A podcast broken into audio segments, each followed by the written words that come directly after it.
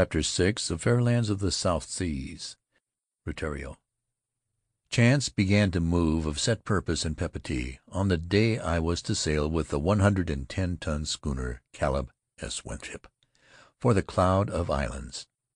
I was on my way to the waterfront, and, having plenty of time, walked leisurely, thinking of the long journey so nearly at hand, of the strange and lonely islands I was to see, and wondering, as an Anglo Saxon must when presented with a piece of good fortune, what I had done to merit it.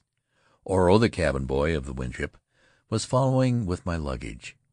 He kept at some distance, a mark of respect, as I thought, until I saw him sublet his contract to a smaller boy. Then he retired to spend the unearned increment in watermelon and a variety of cakes sold at the Chinese stalls along the street. Not wanting him to think that I begrudged him his last little fling on shore, I became interested of a sudden in the contents of a shop window and there I saw a box full of marbles. In a moment Oro was forgotten. Papeete faded from view, and the warm air, fragrant with the odors of vanilla and roasting coffee, became more bracing.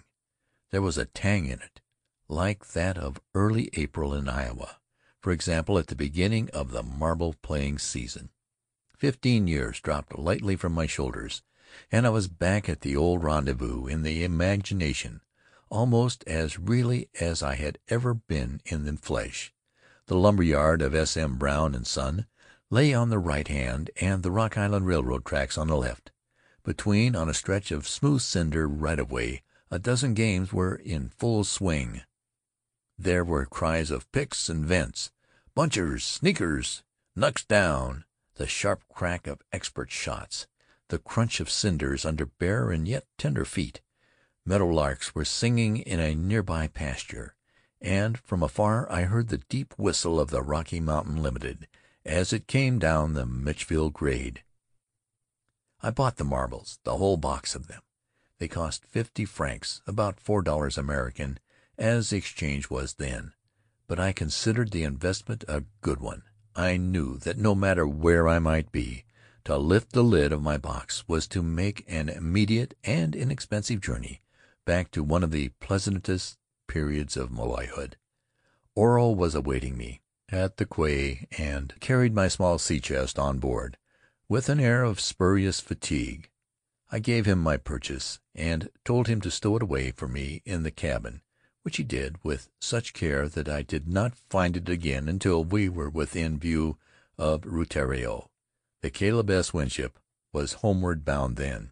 From Tanao, where we had left Crichton, the English planter, Rutiaro lying on our course, it was decided to put in there, in the hope that we might be able to replace our lost deck cargo of copra, washed overboard in a squall a few days previously. Neither Findlay's South Pacific Directory nor the British Admiralty's sailing directions had much to say about the atoll. Both agreed that the lagoon is nine miles long by five broad and that on June 29, 1887, the French surveying vessel St. Etienne found the tide running through a narrow pass at two knots per hour, the flood as swift as the ebb. It was further stated that in 1889 Her Majesty's ship Prince Edward anchored in eight fathoms, three hundred yards from shore, in front of the village, which is situated on the most westerly island and from that a few pigs and chickens were purchased at a nominal price from the inhabitants. With this information I had to be content in so far as my reading was concerned. There was nothing of a later date in either volume, and the impression I had was that the atoll, having been charted and briefly described, had remained unvisited, almost forgotten, for a period of thirty one years. This, of course, was not the case. Tinned beef and kerosene oil had followed the flag there as elsewhere in the world. Religion, in fact, had preceded it, leaving a broad wake of Bibles and black Mother Hubbards still in evidence among the older generation. But skippers of small trading schooners are rarely correspondents of the hydrographic associations, and the reports from the field of itinerant missionaries are buried in the dusty files of the religious journals so that Rutiaro is as little known to the world at large as it has always been. Findlay's general remarks about it were confined to a single sentence: a lonely atoll, numbering a population of between seventy five and one hundred inhabitants. It certainly looked lonely enough on the chart, far out on the westerly fringe of the archipelago, more than six hundred miles from the nearest steamship route, and that one infrequently traveled.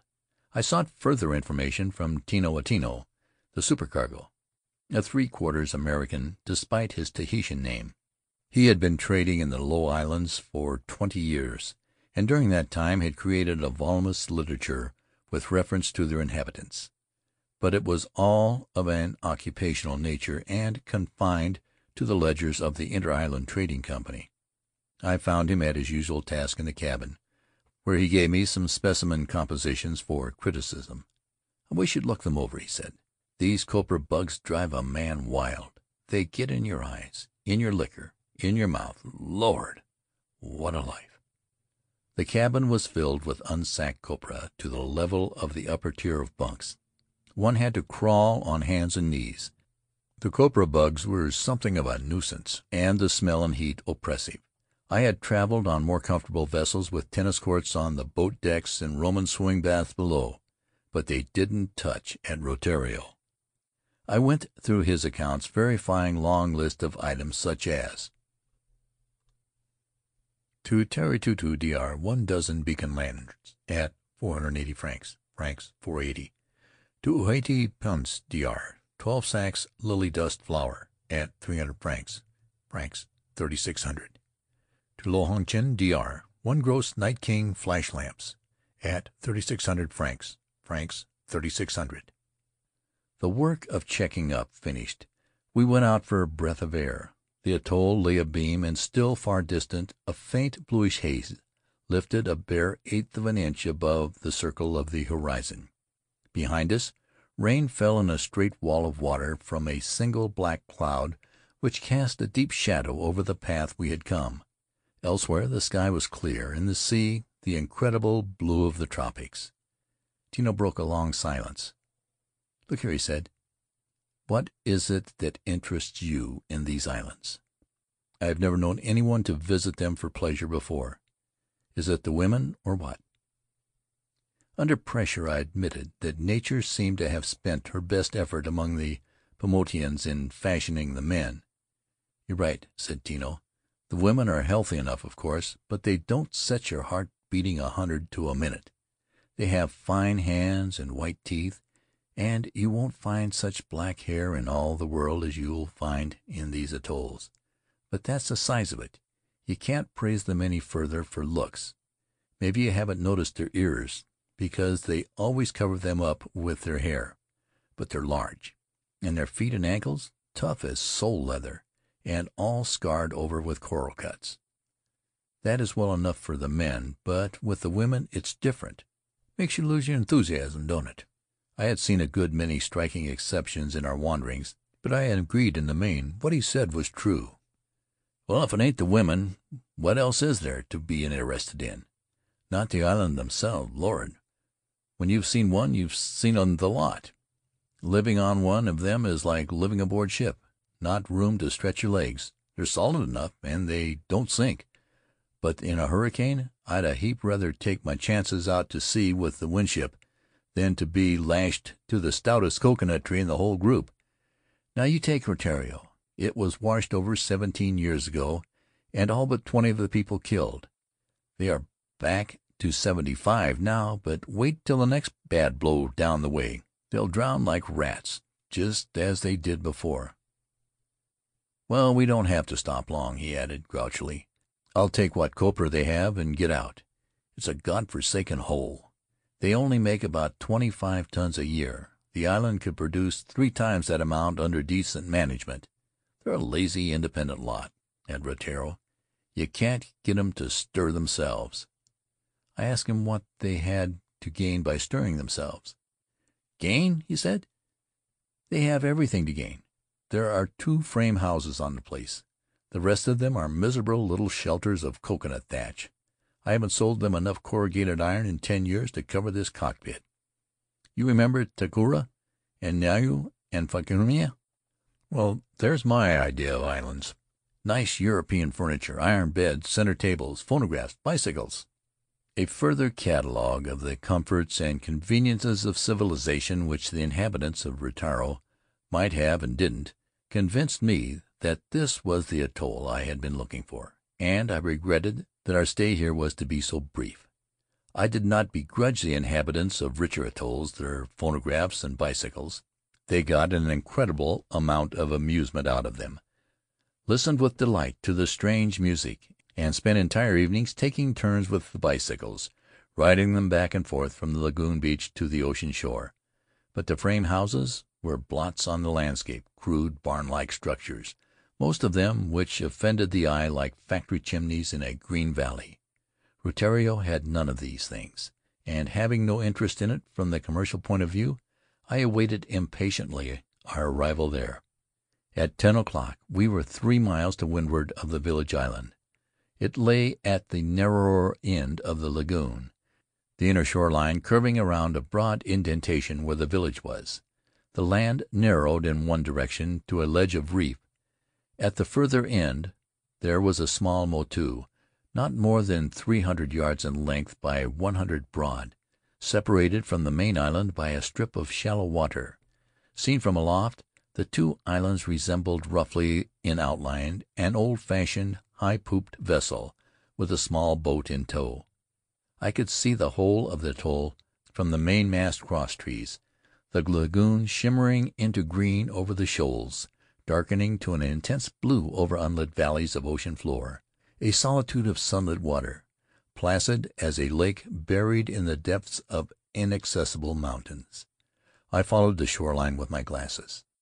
Distant islands, ledges of barren reef, leaped forward with an effect of magic, as though our atom of a vessel, the only sail which relieved the emptiness of the sea, had been swept in an instant to within a few yards of the surf. Great combers, green and ominous looking in the sunlight, broke at one rapidly advancing point, toppled and fell in segments, filling the inner shadows with a smother of foam. Beyond it lay the broad fringe of white deserted beach, the narrow forest of shrubs and palm, the empty lagoon, a border of misty islands on the further side. I had seen the same sort of a picture twenty times before, always with the same keen sense of its desolate beauty, its allurement, its romantic loveliness. Tino had said, "When you've seen one you've seen them all," and an old skipper once told me that the atolls are as much alike as the reef points on that sail. It is true. They are as monotonous as the sea itself, and as fresh with varying interest. The village was hidden among the trees, but I saw the French flag flying near a break in the reef, which marked the landing place for small boats. Further back a little knot of people were gathered, some of them sitting in the full glare of the sun, others in the deep shade leaning against the trees in attitudes of dreamy meditation.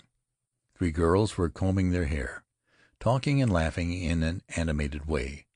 They were dressed in all their European finery, gowns of flowered muslin pulled up around their bare legs to prevent soilure.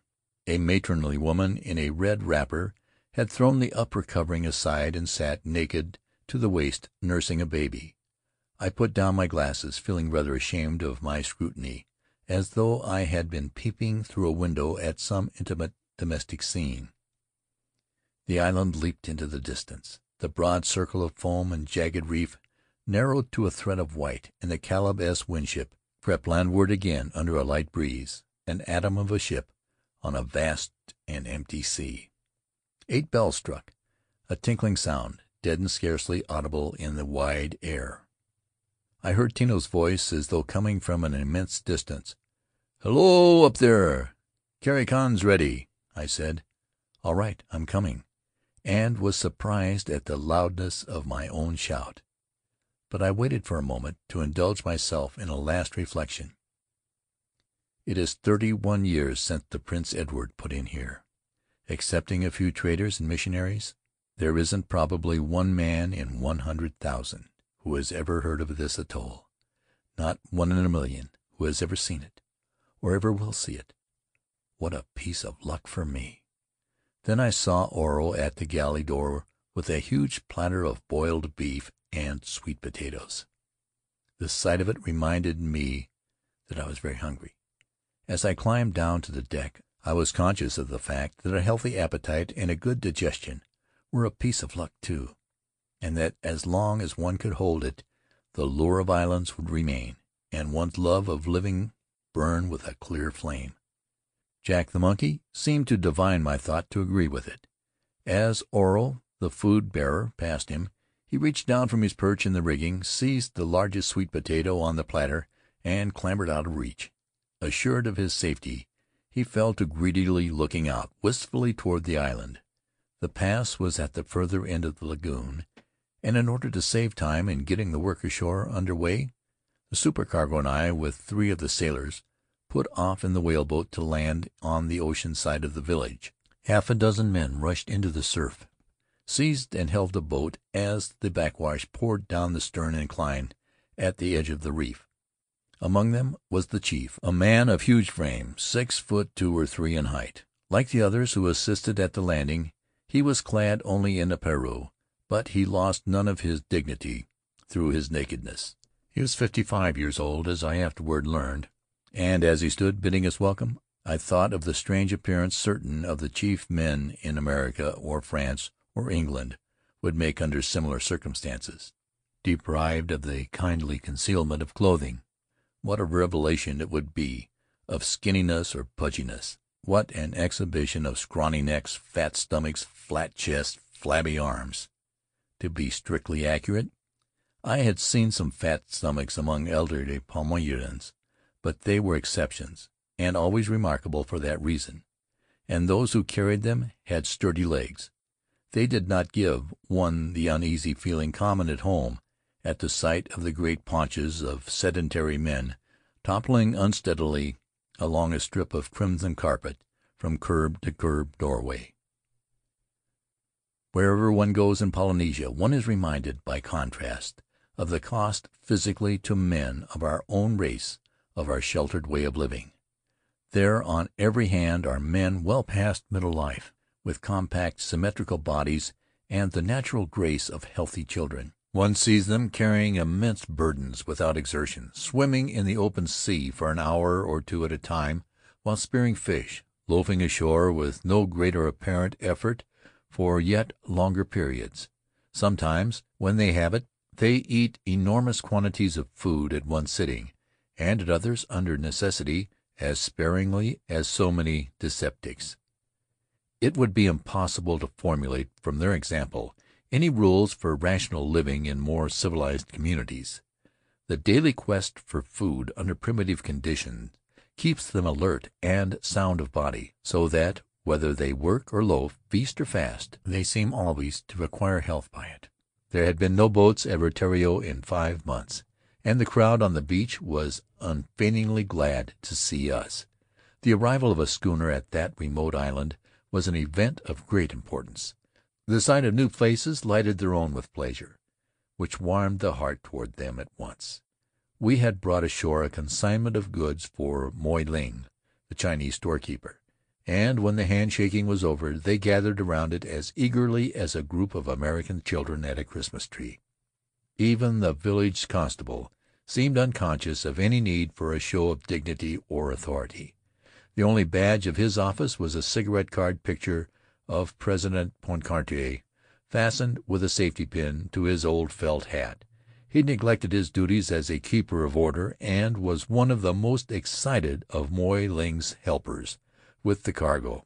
He kept patting him affectionately on the back, saying, "Maitai, maitai," which in that situation may be as freely translated as "You know me, Moy Ling." And the old Chinaman smiled the pleasant, non committal smile of his countrymen the world over. Tino's was the only sour face on the beach. He moved through the crowd, giving orders, grumbling and growling half to himself and half to me. "I told you they were a lazy lot," he said. "They've seen us making in for three hours, and what have they been doing? Loafing on the beach, waiting for us instead of getting their copra together. Moy Ling is the only one in the village who is ready to do business. Five tons, all sacked for weighing. He's worth a dozen Kanakas. Well, I'll set 'em to work in quick time now. You watch me. I'm going to be loaded and out of here by six o'clock." But chance, using me as an innocent accomplice, ordered it otherwise. It was Sir Thomas Browne who said, "Those who hold that all things are governed by fortune had not erred had they not persisted there." He may be right, although I don't remember now where his own non persistence lay. But there are some things, some events, which chance of fortune, whatever one wishes to call it, governs from the outset with an amazing show of omnipotence. Tracing them back one becomes almost convinced of a fixed intent, a far sighted, unwavering determination in its apparently haphazard functioning. It is clear to me now that because I had been fond of playing marbles as a boy, I was to be marooned fifteen years later, on a fragment of land six thousand miles from the lumber yard of S. M. Brown and Son. Tino had no more to do with that result than I did. He merely lost his temper because chance disorganized his plans for an early departure, tried to quench his anger in rum, and because, more furious still because he was drunk, then off he went in the Caleb S. Winship, leaving me stranded ashore. I can hear his parting salutation, which he roared at me through a megaphone across the starlit lagoon. "You can stay." But this is anticipating. The story moves in a more leisurely fashion. As I have said, my box of marbles came to light again only a few hours before we reached Rutiaro. I took them ashore with me, thinking they might amuse the children. They had a good knowledge of the technique of shooting, acquired in a two handed game common among the atolls, which is played with bits of polished coral. But theirs had always seemed to me a tame pastime, lacking the interest of stakes to be won or lost. I instructed them in the simple rules of "bull ring" and "Tom's dead," which they quickly mastered. Then I divided the marbles equally among them, and gave them to understand that the winner held his gains, although marbles, like trade goods, might be bartered for. I emphasized that feature of the game because of a recollection remaining from my own marble playing days, of the contempt in which boys were held who refused to hazard their marbles in a test of skill. They refused to play for keeps, and the rest of us had nothing to do with them. The youngsters of Rutiaro were not of that stamp.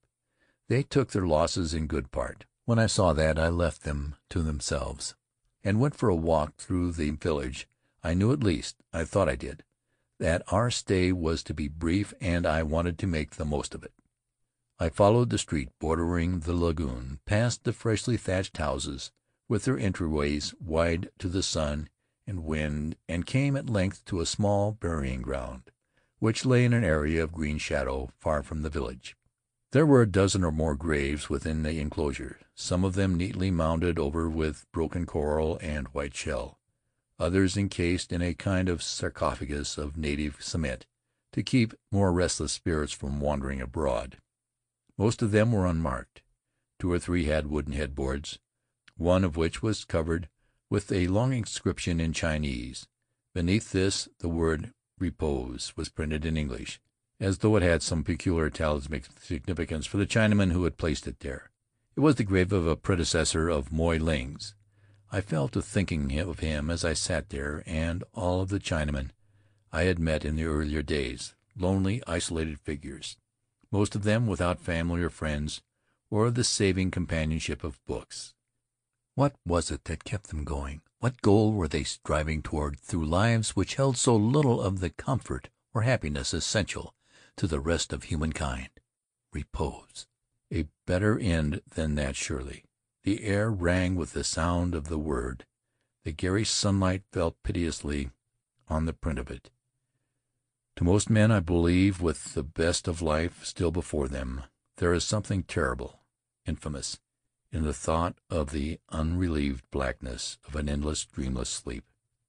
I turned from the contemplation of it, let my thoughts wander in a mist of dreams, of half formed fancies which glimmered through consciousness like streaks of sunlight in a dusty attic.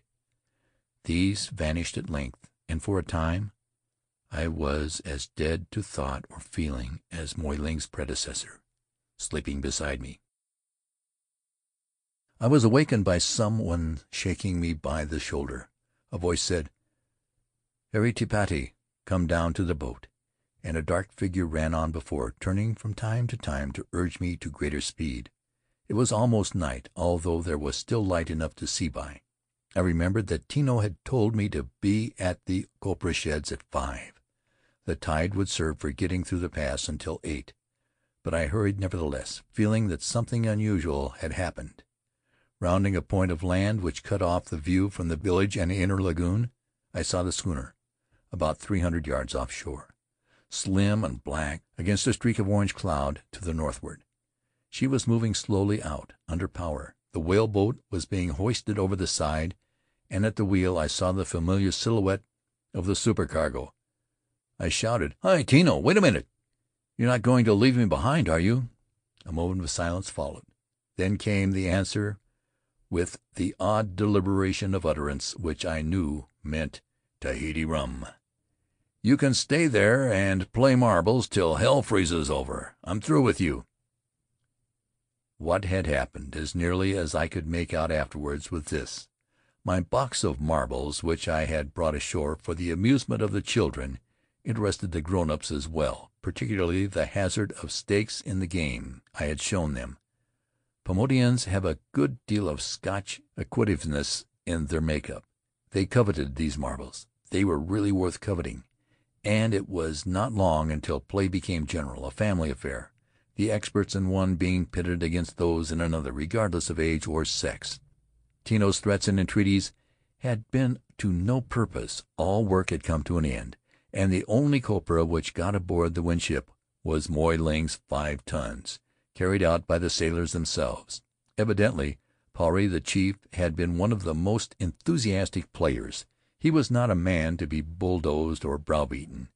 He had great dignity and force of character, for all his boyish delight in simple amusements. What right had Tino to say that he should not play marbles on his own island? He gave me to understand by means of gestures, and intonation, and a mixture of French and Paumotuan, that this was what the supercargo had done. At least apparently Tino had sent Oro on an unsuccessful search for me. He thought, I suppose, that having been the cause of the marble playing mania I might be able and willing to check it. Balked there, he went on board in a fit of violent temper, and had not been seen again, although his voice was heard for an hour thereafter. Of a sudden anchor was weighed, and I was left, as he assured me, to play marbles with the inhabitants of Rutiaro for an impossibly long time. Most of these details I gathered afterward. At the moment I guessed just enough of the truth not to be wholly mystified. The watery sputtering of the Winship's twenty five horse power engine grew faint. Then, with a ghostly gleam of her mainsail in the starlight, she was going. I was thinking, "By Jove! I wouldn't have missed this experience for all the copra in the cloud of islands." I was glad there were still adventures of that sort to be had in a humdrum world. It was so absurd, so fantastically unreal as to fit nothing but reality.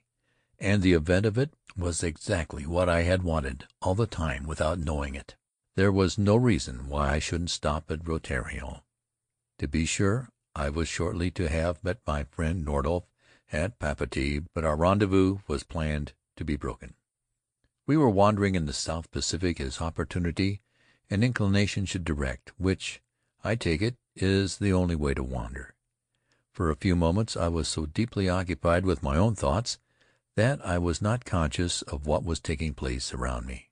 All the village was gathered there, watching the departing schooner. As she vanished, a loud murmur ran through the crowd, like a sough of wind through trees, a long drawn out Polynesian "Aue," indicative of astonishment, indignation, pity. Paumotuan sympathies are large and I had been the victim of treachery, they thought, and was silently grieving at the prospect of a long exile.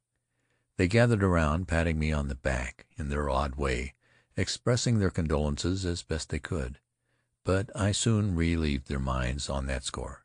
Then Huirai, the constable with the cigarette card insignia, pushed his way through with the first show of authority I had seen him make. "I been 'Frisco," he said. with an odd accent on the last syllable. He had made the journey once as a stoker on one of the mail boats. Then he added, "You go to hell me," his eyes shining with pride that he could be of service as a reminder of home to an exiled American. He was about to take charge of me in view of his knowledge of English, but the chief waved him away with a gesture of authority. I was to be his guest, he said, at any rate for the present. He began his duties as host by entertaining me at dinner at Moy Ling's store. I was a little surprised that we did not go to his house for the meal until I remembered that the Chinaman had received the only consignment of exotic food left by the Winship. Puarei ordered the feast with the discrimination of a gourmet and the generosity of a sailor on shore leave for the first time in months. We had smoked herring for hors d'oeuvres, followed by soup, curried chicken and rice, edible birds' nests flavored with crab meat from China, and white bread. For dessert we had small Chinese pears preserved in vinegar, which we ate out of the tin. "Woman brand pears," the label said. There was a colored picture on it of a white woman in old fashioned puff sleeves and a long skirt, seated in a garden, while a Chinaman served her deferentially with pears out of the same kind of a container. Underneath was printed in English, "These pears will be found highly stimulating. We respectfully submit them to our customers." That was the first evidence I had seen of China's bid for export trade in tinned fruit. Stimulating may have been just the word, but I liked the touch of Chinese courtesy which followed it. It didn't seem out of place, even coming from a canning factory. Puarei gave all his attention to his food, and consumed an enormous quantity. My own appetite was a healthy one, but I had not his capacity of stomach. Furthermore, he ate with his fingers, while I was handicapped from the first with a two pronged fork and a small tin spoon. I believe they were the only implements of the sort on the island, for the village had been searched for them before they were found. It was another evidence to me of the unfrequented nature of Rutiaro, and of its slender contact even with this world of Papeete traders. At most of the islands we had visited, knives and forks were common, although rarely used except in the presence of strangers. The onlookers at the feast, about half the village, I should say, watched with interest my efforts to balance mouthfuls of rice on a two pronged fork. I could see that they regarded it as a ridiculous proceeding. They must have thought Americans a strange folk, checking appetite and worrying digestion with such doubtful aids. Finally I decided to follow the chief's example, and set to with my fingers. They laughed at that, and Puarei looked up from his third plate of rice and chicken to nod approval. It was a strange meal, reminding me of stories I had read as a boy of Louis the Fifteenth dining in public at Versailles, with a roomful of visitors from foreign courts looking on, whispering behind fans and lace cuffs, exchanging awestruck glances at the splendor of the service the richness of the food, and the sight of majesty fulfilling a need common to all humankind. There was no whispering among the crowd at the Chinaman's shop, no awestruck glances other than Moy Ling's at the majesty of Puarei's appetite. I felt sorry for him as he trotted back and forth from his outdoor kitchen, bringing in more food, thinking of his depleted stock, smiling with an expression of wan and worried amiability. Louis the Fifteenth would have given something, I'll venture, for that old Paumotuan chief's zest for food, for the kingly weight of bone and muscle which demanded such a store of nourishment. He pushed back his chair at length with a sign of satisfaction, and a half caste girl of seventeen or eighteen removed the empty dishes. Paumotuan hospitality is an easy, gracious thing, imposing obligations on neither host nor guest. Dinner over, I told Puarei that I wanted to take a walk, and he believed me. I was free at once, and I knew that he would not be worrying meanwhile about my entertainment. I would not be searched for presently and pounced upon with the dreaded "See here, I'm afraid you are not having a good time," of the uneasy host. I was introduced to no one, dragged nowhere to see anything, free from the necessity of being amused. I might do as I liked rare and glorious privilege and I went outside, grateful for it, and for the cloak of darkness which enabled me to move about unobserved. It lifted here and there in the glow of supper fires or streak of yellow lamplight from an open doorway. I saw family groups gathered around their meals of fish and coconuts, heard the loud intake of breath as they sucked the Maitai sauce from their fingers. Dogs were splashing about in the shallows of the lagoon, seeking their own supper of fish. They are a strange breed, the dogs of the atolls, like no other that I have ever seen, a mixture of all breeds, one would think, a weird blending of good blood and bad. The peculiar environment and the strange diet have altered them so that they hardly seem dogs at all, but rather semi amphibious animals, more at home in the sea than on land. They are gentle mannered with their masters and with strangers, but fierce fighters among themselves. I sat down behind a clump of bushes, concealed from the light of one of the smoldering supper fires, and watched a group of Rutiaroan dogs in their search for food. They had developed a sort of teamwork in the business leaped toward the shore all together with a porpoise like curving of their bodies, and were quick as a flock of terns to see and seize their prey. Returning from my walk, I found the village street deserted, and all the people assembled back of Moy Ling's shop. He was mixing bread at a table while one of the sons of his strange family piled fresh fuel on the fire under a long brick oven. It was a great event, the bread making. After long months of dearth and of interest to everyone. Mats were spread within the circle of the firelight. Puarei was there with his wife, a mountain of a woman, seated at his side. She was dressed in red calico wrapper, and her long black hair fell in a pool of shadow on the mat behind her. She was a fit wife for a chief, in size, in energy, in the fire and spirit living in the huge bulk of flesh. Her laughter came in a clear stream which it was a delight to hear. There was no undertone of foreboding or bitter remembrance, and the flow of it, as light-hearted as a child's, heightened the merry-making mood of the others. There was a babble of talk, bursts of song, impromptu dancing to the accompaniment of an accordion and the clapping of hands. As I looked on I was minded of an account I had read of the Paumotuans in which they were described as a dour people, silent, brooding, and religious. Religious some of them assuredly are, despite a good deal of evidence to the contrary, and they are often silent in the dreamy way of remote island people whose moods are drawn from the sea, whose minds lie fallow to the peace and beauty of it. But dour and brooding is very far from the truth. I took a place among them as quickly as possible, for I knew by repeated experience how curious they are about strangers and first meetings were usually embarrassing.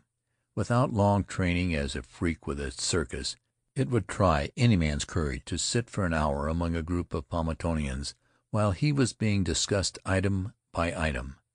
There is nothing consciously brutal or callous in the manner of it, but rather an unreflecting frankness like that of children in the presence of something strange to their experience. I knew little of the language, although I caught a word here and there which indicated the trend of the comment. It was not general, fortunately, but confined to those on either side of me. Two old grandmothers started a speculation as to whether or not I had any children, and from this a discussion rose as to which of the girls of Rutiaro would be best suited as a wife for me. I was growing desperate when chance, the godfather of all wanderers, intervened again in my favor. Moy Ling's fire was burning brightly, and it occurred to several of the youngsters to resume their marble playing. I saw Puarei's face light with pleasure, and he was on his feet at once with his stake in the ring. Others followed, and soon all those who had marbles were in the sport. I understood clearly then how helpless Tino had been. I could easily picture him rushing from group to group, furious at the thought of his interest being neglected through such childish folly. Those marbles were more desirable than his flour and canned goods, which he stood ready to exchange for copra. The explanation of this astounding fact may have been that no one thought he would go off as he did, and to-morrow would do just as well for getting down to business. Since he had gone, there was an end of that. It was futile to worry about the lost food. Certainly it was forgotten during the great tournament which took place that evening. Moy Ling worked at his bread making unnoticed. His fire died down to a heap of coals, but another was built and the play went on. Puarei was a splendid shot, in marble playing as in other respects the best man of the village. But there was a slip of a girl who was even better. During the evening she accumulated nearly half of the entire marble supply, and at length these two met for a test of skill. It was a long drawn out game. I had never seen anything to equal the interest of both players and spectators. Not even at Brown's lumber yard, when the stakes were a boy's most precious possessions, cornelian stone taws. No one thought of sleep except a few of the old men and women, who dozed off at intervals with their heads between their knees. The lateness of the hour, the bizarre setting for a game so linked with memories of boyhood, combined to give me an impression of unreality. I had the feeling that the island and all the people on it might vanish at any moment, and the roar of the surf resolve itself into the rumble of street traffic in some gray city. And though it were the very city where marbles are made, where in the length and breadth of it could there be found any one who knew the use of them, with either the time or the inclination to play, I might search it, street by street, to the soot stained suburbs. I might go on to the green country perhaps, visit all the old time marble playing rendezvous from one coast to the other, with no better success. And though I passed through a thousand villages of the size of Rutiaro, could an evenings amusement be provided in any one of them for men, women and children, at an outlay of four dollars American, the possibility would not be worth considering. People at home live too fast in these days, and they want too much. I could imagine Tino, in a sober mood, giving a grudging assent to this. "But, man," he would have added, "I wish they had more of their marble making enthusiasm at Rutiaro. I would put in here three times a year, and fill the Winship with copra to within an inch of the main boom every trip." Moy Ling had enough of it for the whole island, it seemed to me. His ovens were opened as the tournament came to an end and for half an hour he was kept busy passing out crisp brown loaves and jotting down the list of creditors in his account book. It must have been nearly midnight. The crowd began to disperse. Puarei joined me, smiling ruefully, holding out empty hands. He had lost all of his marbles to a mite of a girl whom he could have put in his vest pocket had he owned one. His wife teased him about it on the way home, laughed heartily at his explanation and excuses. They discussed the events of the day long after the other members of the household had retired to their mats on the veranda. At last I heard their quiet breathing, and a strip of light from the last quarter moon revealed them asleep, two massive heads on the same pillow. I lay awake for a much longer time, thinking of one thing and another, of my friend Crichton at Tanao, the loneliest atoll in the world, I should say, of the Winship far out to sea, homeward bound with one hundred and forty tons of copra in her hold; of Tino with his fits of temper and his passion for trade which blinded him to so much of the beauty and the joy of life. But after all, I thought, it is men like Tino who keep wheels turning and boats traveling the seas. If he were to die, his loss would be felt. There would be an eddy in the current of life around him. But men like Crichton or myself, we should go down in our time, and the broad stream would flow over our heads without a ripple to show where we had been, without a bubble rising to the surface to carry with it for a moment the memory of our lives. It was not a comforting thought, and I tried to evade it, but I realized that my New England conscience was playing a part in these reflections and was not to be soothed in any such childish manner. "How much copra have you ever produced or carried to market?" it appeared to say. I admitted that the amount was negligible. "How do you mean to justify your presence here?" was the next question, and before I could think of a satisfactory answer, "What good will come of this experience either to yourself or to anyone else?" That was a puzzler until I happened to think of Findlay's South Pacific Directory. I remembered that his information about Rutiaro was very scant, the general remarks confined, as I have already said, to a single sentence a lonely atoll numbering a population of between seventy five and one hundred inhabitants. As a sop to my conscience, it occurred to me that I might write to the publishers of that learned work, suggesting that, in the light of recent investigations, they add to that description, "fond of playing marbles." End of chapter VII